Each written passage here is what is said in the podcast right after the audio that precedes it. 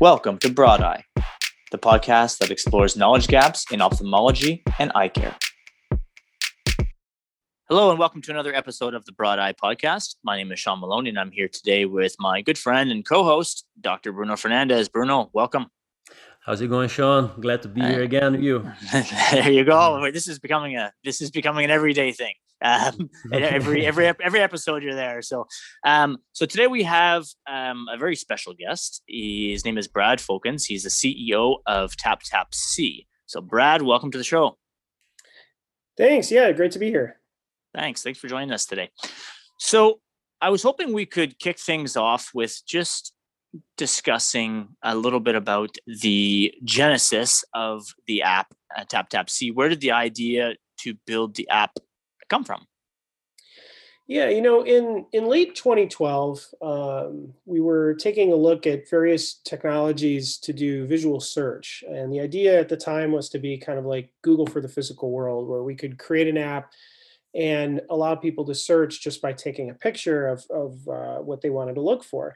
Um, and as we were building out our image recognition platform, we started seeing that there might be uh, a demand and uh, an interest, and, and we might be able to help the blind and visually impaired community.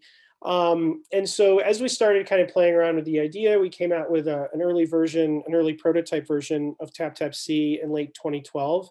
Um, and then in early 2013, we started getting a lot of feedback um, from the Braille Institute, um, and uh, various users there, and then the American Foundation for the Blind, and and it really just kind of grew from there. I mean, we we um, you know we were we were excited to kind of offer this technology to the community, um, and you know we went through a, a, bunch of different iterations to try to make the app as as easy as possible to use.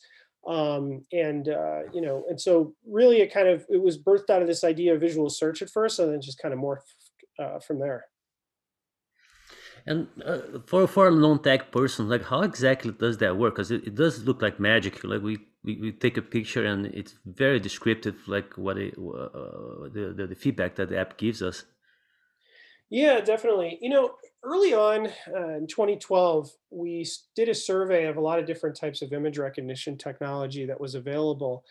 And one of the things we realized early on was that uh, there, there weren't any good technologies that were able to understand um, the world around us in a, in a very general sense. You know, so I mean, there's a lot of different types of image recognition technologies, but there's not a whole lot of uh, visual understanding or, or image cognition where um, it's a little different, you know, in, in 1107 a.m. to recognize bits and pieces uh, of an image. Um, but the idea of understanding is it's kind of synonymous with uh, how Siri evolved, how voice recognition evolved uh, over the years. You know, we were used to, um, you know, using different types of voice recognition products, whether that, you know, calling somebody up on, on one of those IVRs on the telephone and it would, you know, ask you a question, you know, say help. Um, and it was, it was always very difficult for voice recognition to understand what we were saying until this idea of voice understanding and virtual assistants um, like Siri came about, where for the first time, this idea of understanding started to take shape uh, for voice. You know, it was a long process for that to actually finally happen, though. I mean, it took, you know, several decades for that to happen. And we've been seeing this kind of evolution in image recognition as well. Um, you know, for a very long time, computer vision would only recognize bits and pieces of what, you know we were showing it in terms of imagery. Um, but it wasn't, you know, it wasn't until you know we we like to kind of take credit for this as we started looking at a lot of different ways of bridging that gap between image recognition and image understanding. And one of the things that we we recognized early on was that while a lot of different image recognition technologies could recognize bits and pieces of what uh, the you know the computer was looking at essentially um, it had a very hard time gaining that that deeper understanding. And so we built a system um, which later was coined hybrid intelligence which essentially allowed us to if image recognition didn't get a, a good enough uh, understanding of what that particular object or scenery had inside of it then we would send it off to humans in real time who would then be able to annotate those images and train the computer vision to help it continuously learn. Um, and so early on, you know, we, we had a, a, reasonably large percentage of images that were going to humans for correction. Um, but then over time, the computer vision began to catch on, you know, learn essentially in real time. Um, and then finally, uh, it got to the point where computer vision was good enough to be handling, you know, 99.9% of these images um, which you know then we we started moving more towards uh, the computer vision uh, exclusively. Um, and so what's interesting now is is even in the computer vision and the AI side, the AI has evolved from you know being able to identify something as say um, you know a brown sofa to now it identifies it as something like you know brown leather three seat sectional something sofa and so it's it's really kind of evolved in terms of the the amount of descriptive quality that it can generate uh, about a you know a particular scene or or uh, object inside of an image. Yeah, that's that's that has always been my my uh, one of my questions, right? Because there is some element of very low tech, like in the development of of this technology, right? Because and time consuming as well, like particularly in the beginning. Screen dimmed. Until you train like the the the software, isn't it? Yeah, it, it is. I mean, it's, you know, one of the most important things with AI is the training data. Uh, mm-hmm. and you know, I, I, think that there's a lot of focus, or at least there has been a lot of focus put on um, the, you know, the, the AI architecture, the neural network models um, that the data scientists develop, which I think is, is, you know, obviously extremely important. But there's this, unusual effectiveness of having fantastic data. And so, um, you know, we, we kind of realized early on that the data was going to be extraordinarily important in order to be able to train these neural network models. And, you know, we've, we've developed highly custom uh, neural network models that, that we think um, are state of the art in the way that they're able to really kind of um, understand what they're looking at and I think that has a big part of it. But you know, obviously, you know, collecting the data has been a, a, huge piece of that too. To date, we've collected about 750 million records of ground truth. Um, that's about 4,000 times the size of the, uh, uh, the the COCO data set, the MS COCO data set, which is is also widely used for training computer vision with these types of tasks.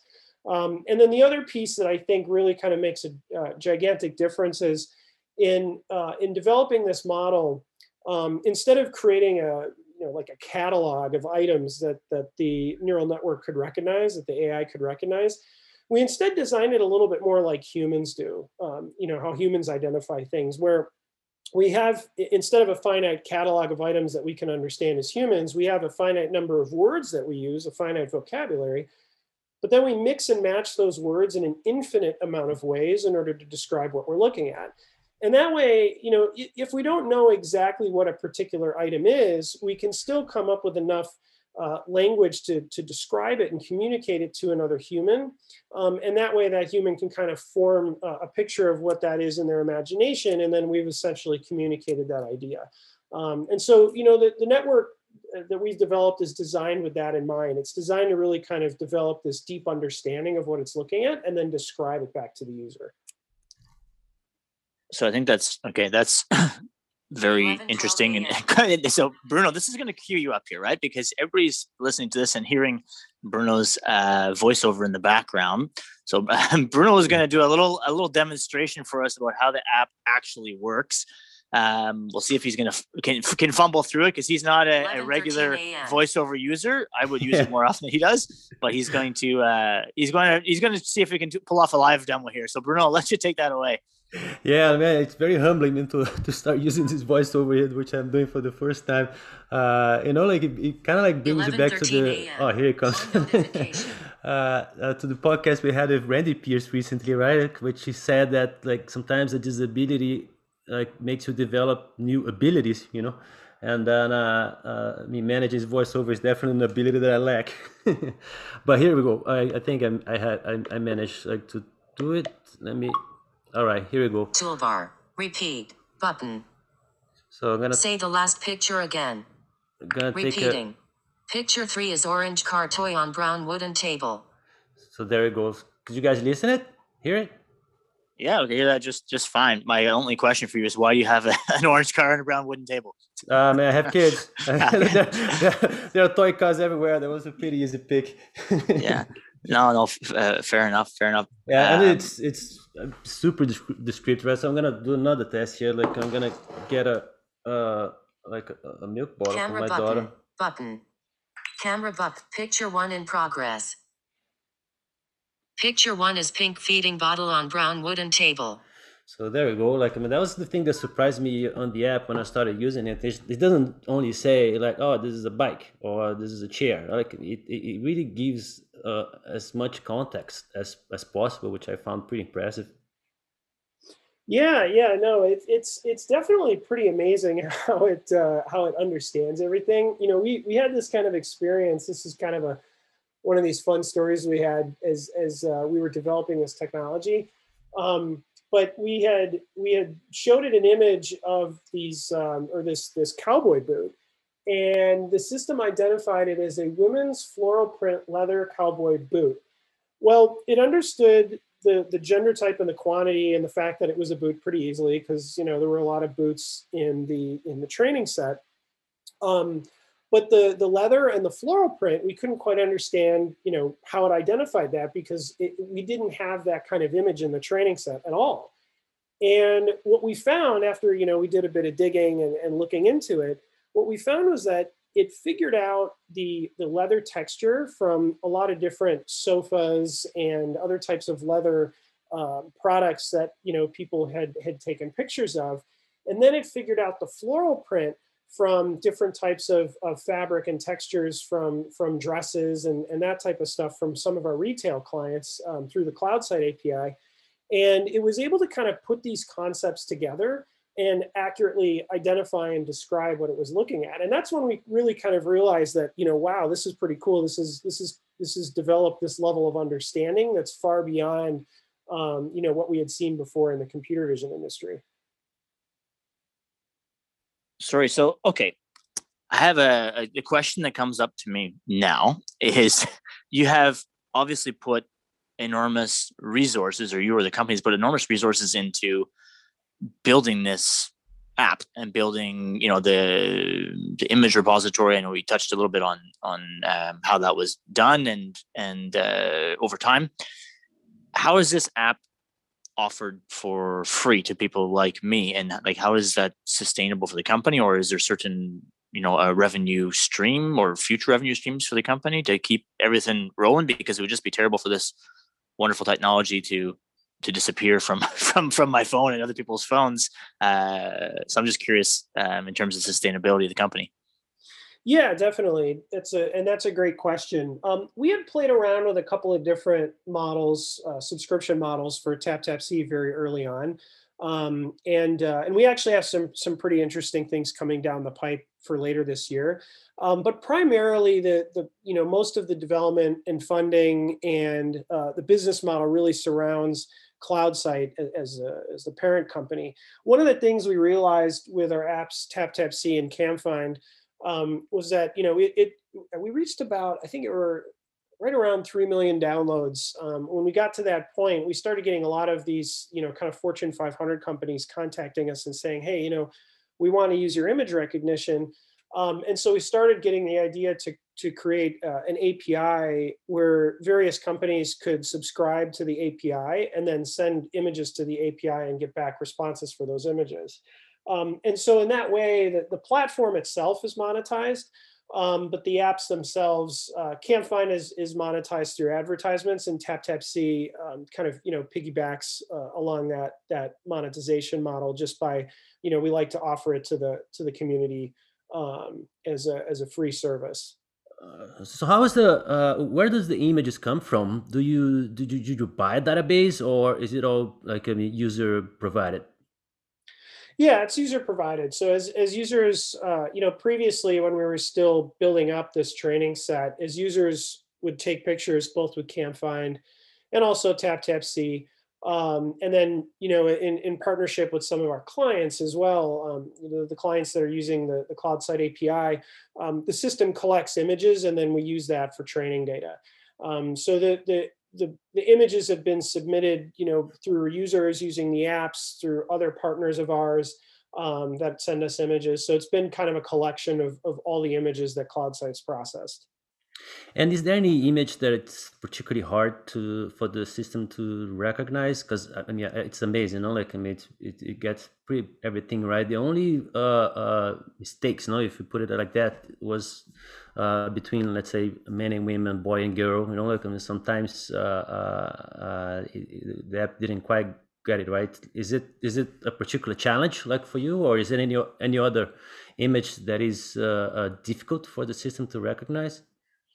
Yeah, you know, it, it, there tend to be challenges with images that require a lot more discernible detail in the image to recognize. So, um, you know, we when we send the image to the server, we shrink it down quite a bit in terms of the image dimensions. So that reduces the amount of detail that's in the image. And so, you know, sometimes if you're particularly far away from a subject, um, it can't catch the little nuances that might help it identify, you know, uh, man or woman or you know a particular type of outfit versus another type of outfit um, you know and, and, that type of thing. But I, we we have been slowly increasing that. Um, i know uh, i think it was about a year or two ago we released an update um, that bumped the resolution almost double what it previously was. Um, and then we have some other kind of interesting things that we're working on with moving the neural network models to run directly on the phone instead of sending it off to the server um, which allows us to do a bunch of other exciting things uh, directly on the device instead of having to send those images off to the to the server to get recognized. So just you know, you gave us a little bit of an overview of the development of the app over time. I'm just wondering if you have any you know any stories that might be interesting to share about whether they be challenges that you particularly faced during that time uh, was there points in time where you thought hey this is never going to uh, materialize or um, or just any highlights along that? I'm just curious if any stories of, of the development uh, process that you'd like to share. Yeah for sure. You know it, it was interesting. We, when we first started working on this project um, we we really didn't have a good perspective on uh, how users would interact with the app um, through voiceover and all these kind of assistive technologies. And it wasn't until we started working together with the Braille Institute when we really started getting a good handle on how users would actually interact with it. And that was really fascinating for us as far as a, um, a product design perspective.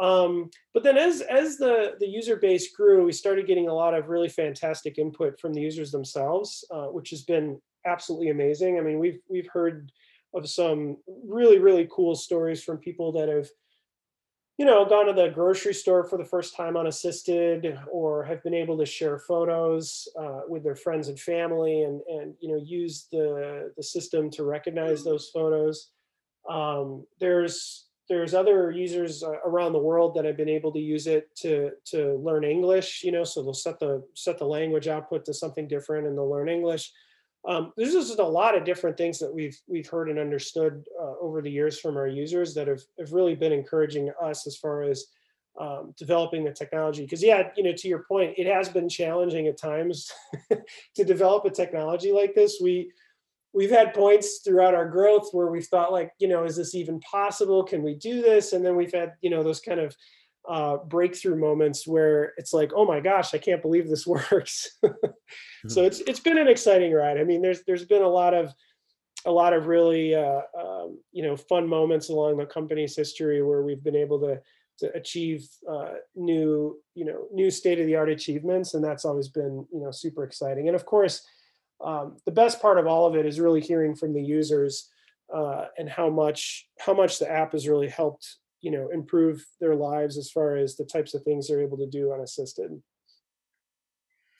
Yeah that's great. Uh, do you can you share with us like any any future developments? Like of course like uh, uh, uh, i understand that some things might be confidential but like just an overall direction of the company or, or where do you want to take this technology uh, to help people even further? Yeah absolutely. You know well, yeah, and you know, to your point, there there are some things that we can't share yet on the product roadmap. But one thing we we've been working with um, uh, quite a bit actually, and, and quite closely with Apple on and off over the past couple of years, is getting the neural networks to run directly on device um, to the point where it can be sort of like a, a real time, um, a real time, uh, you know, experience with the app. So you kind of turn on this this live recognition mode, and then you kind of walk around the house and identify things, you know, as as it as it uh, scans the room. Um, and, and this is something that we've been pretty excited about because it moves the neural network from, it moves the AI from the server to the phone. Um, so, you, you know, there's a, there's an elimination of a whole bunch of requirements in that process. You know, you don't have to have, uh, you know, good internet, internet service. Yeah, exactly. I mean, it, it certainly helps with a, a variety of things um, by moving the processing to the phone. And so we're pretty excited about that. I mean, I, it, has been a long time in coming, and and um, we have it working in a in a, in a prototype. Um, distributing these neural networks is another challenge, though, because they are a, a bit larger.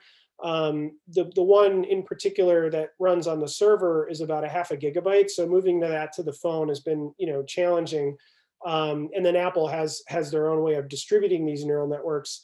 Um, and so that's you know that's a process that we've been working with uh, to resolve some issues uh, in the in the Apple platform. Um, but uh, but yeah, I mean that's something we're really excited about is is getting this running directly on the phone um, with the users being able to uh, to to do this sort of live recognition. So so that would be like a video, right? Because right now it's actually a photo. So so if if we move the neural network to the phone, it would be basically a, a, video recognition, almost like the the person is actually seeing it.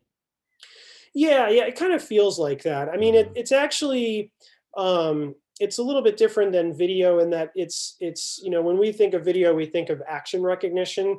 Um, so there's a there's a touch of that, but it's really kind of um, it, it's sort of like a live scanning. So it's kind of like right now, if you were to take you know a bunch of pictures, maybe one per second.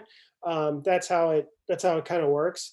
And then um, when it stabilizes on a particular result, uh, then it it speaks back to the user, uh, you know what what it sees. And so you you, you kind of have a little bit of a different experience instead of having to tap the button um, when you find something. Or like right now, you hear the little focus lock beep. Uh, and then it, you know, you know, you know that the the image is in focus, and you can take a picture. Um, this uh, this new version, you know, you kind of scan around the room and it it speaks back to you when it when it seems like it's uh, got a lock on uh, what it's looking at. And uh, sorry, just a follow up question there. Uh, how easy or hard would it be to offer it in other languages? Well, you know, it's interesting. We do actually offer it in other languages right now. Um, and in fact, if, if you have your phone set to a different language, then uh, it should output the response in that other language. Um, and then our other app, uh, CamFind, um, which is which is also uh, used by the blind and visually impaired community as well. Um, you can change the output on that app uh, explicitly in the app to other languages. Um, and so it's interesting actually. TapTapSee tends to focus on describing the entire scene, um, whereas CamFind focuses on a, a primary subject inside of you know whatever you take a picture of. Um, so it's a slightly different type of image recognition technique that that both of the apps are using. Um, and uh, and but yeah, you know, both of them. If you change the uh, if you change the phone language to something else, it it, uh, it it tends to output in that other language. This is a this is a lot to digest in terms of what you know. It seems so. It, it, the user experience is so simple and straightforward, uh, but behind the scenes is obviously a lot more complex than that. And I think we've uh, we've scratched the surface of that, which is certainly interesting for the audience. Um, Brad, I wanted to, to, just take the opportunity to thank you for for sharing this information. Again, not only um, is the audience getting a, an opportunity to see what's in Bruno's house and on the, hmm. you know demo, demoing the app, but uh, just to understand that you know that whole genesis uh, i think you said started back in 2012 some of this and uh, an idea of what's coming i think is certainly certainly interesting so I, I, appreciate you taking the time to to speak with us today about the company thanks again yeah appreciate it it's uh, it's great to be on the show all Thank you, Brad. Thank, Thank you. you. for coming here. Thank, Thank you for what you do as well. It's it's uh, it's, it's, it's great. Thank you. Yeah, I appreciate it.